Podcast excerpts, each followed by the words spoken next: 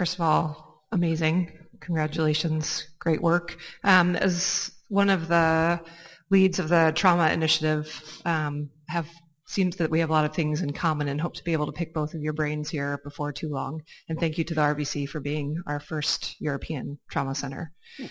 My question, or comment and then question comment is I heard about Vet Compass through the American Veterinary Medical Association daily or weekly blurb that goes out regarding a newspaper article in Australia. Um, so just as far as getting the information out, just a very kind of circular way to first learn about Vet Compass. Um, my question is quality control, quality assurance of the data going into the registry. What sort of mechanisms do you have in place for that? So that we know the data that's being spit out is of quality. You going to comment, Bradley? Oh no, you were next. Oh, sorry, I thought you were going to follow up. Uh, so basically, we get large volumes of data. The data quality is measured at a number of different levels. The first level is, to, is actually whether the data we get in are the same as the data the practices record. Yeah, because there is always a risk that um, there are errors in the transfer. Um, so we do that by having a parallel system set up. It's a test database, and then we'll we'll randomly pick sections of data and visually manually compare it with the, the original. So there's the actual almost a physical data quality. Um, the actual quality of the data itself, we are, um, so we're, within the veterinary practices, a lot of our veterinary practices wouldn't even know they're part of VetCompass, and that's on purpose. Yeah. So we are recording and measuring and reporting just what the vets do. Um, so it is not, we do not try to influence the vets or try to affect how they record their notes or how they diagnose the animals. We just report exactly on what the vets do. So the quality of the data is exactly as the vets enter it. Um, within the, the final studies, every study that's set up has a case definition for every disorder, for every test, for everything we measure. So that is all done objectively. Um, but the actual results that come out at the end are just observational studies, fly on the wall, and we're just reporting what vets do. Um, great paper, Dan. Um, I wanted to ask about impact. When uh, you're working with a scientific within a scientific paradigm, impact is is measured quantitatively that uh, several ways, but they basically depend on citations. Uh, marvelously incestuous. You cite my yeah. paper, I'll cite yours. Uh, you've moved outside the scientific paradigm, but do you have a way of measuring your impact? We've, uh, it's a really good question. We had a meeting about that last week, actually.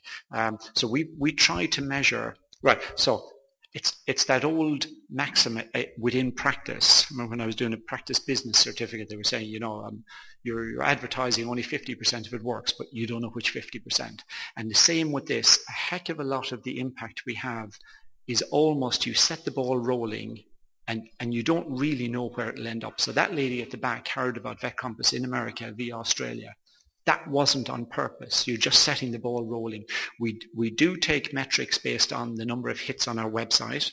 Uh, we do take metrics based on the social media. Yeah. So the, the catalog, so, and I get feedback from them. So of all the Facebook posts that have ever gone out from the RSPCA, and they send out hundreds, thousands. The cat longevity infograph was their second highest ever liked. They get measures on hits and then they get measures on likes. And I don't do Facebook, but I presume it's a little thumbs up thing. Yeah.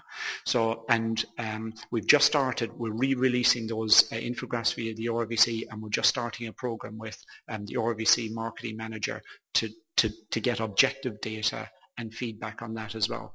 So we do try to do it. Um, the, obviously with the journals, you try to get into the highest impact journals in theory. The reality is I don't do that. We try to get into the journals that target the audience we're interested in. So that tends to be JSAP and VetRecord. Um, even though they're lower impact factor than some of the other specialist journals, we just won't get the reach with the other ones. Um, so we do try to measure it, but it, it is incredibly difficult. What we have found is you get more bang for your buck by working with the groups. So you embed with RSPCA or Kennel Club and then you wind them up and let them run. So you end up having, and they're delighted, um, but you then end up getting a lot of dissemination, but without you actually doing it. You're using their marketing teams. Um, so, so as David said, it's then starting to, to work smart rather than just being the hamster on the wheel where you were running around doing all the dissemination. Yeah, good question.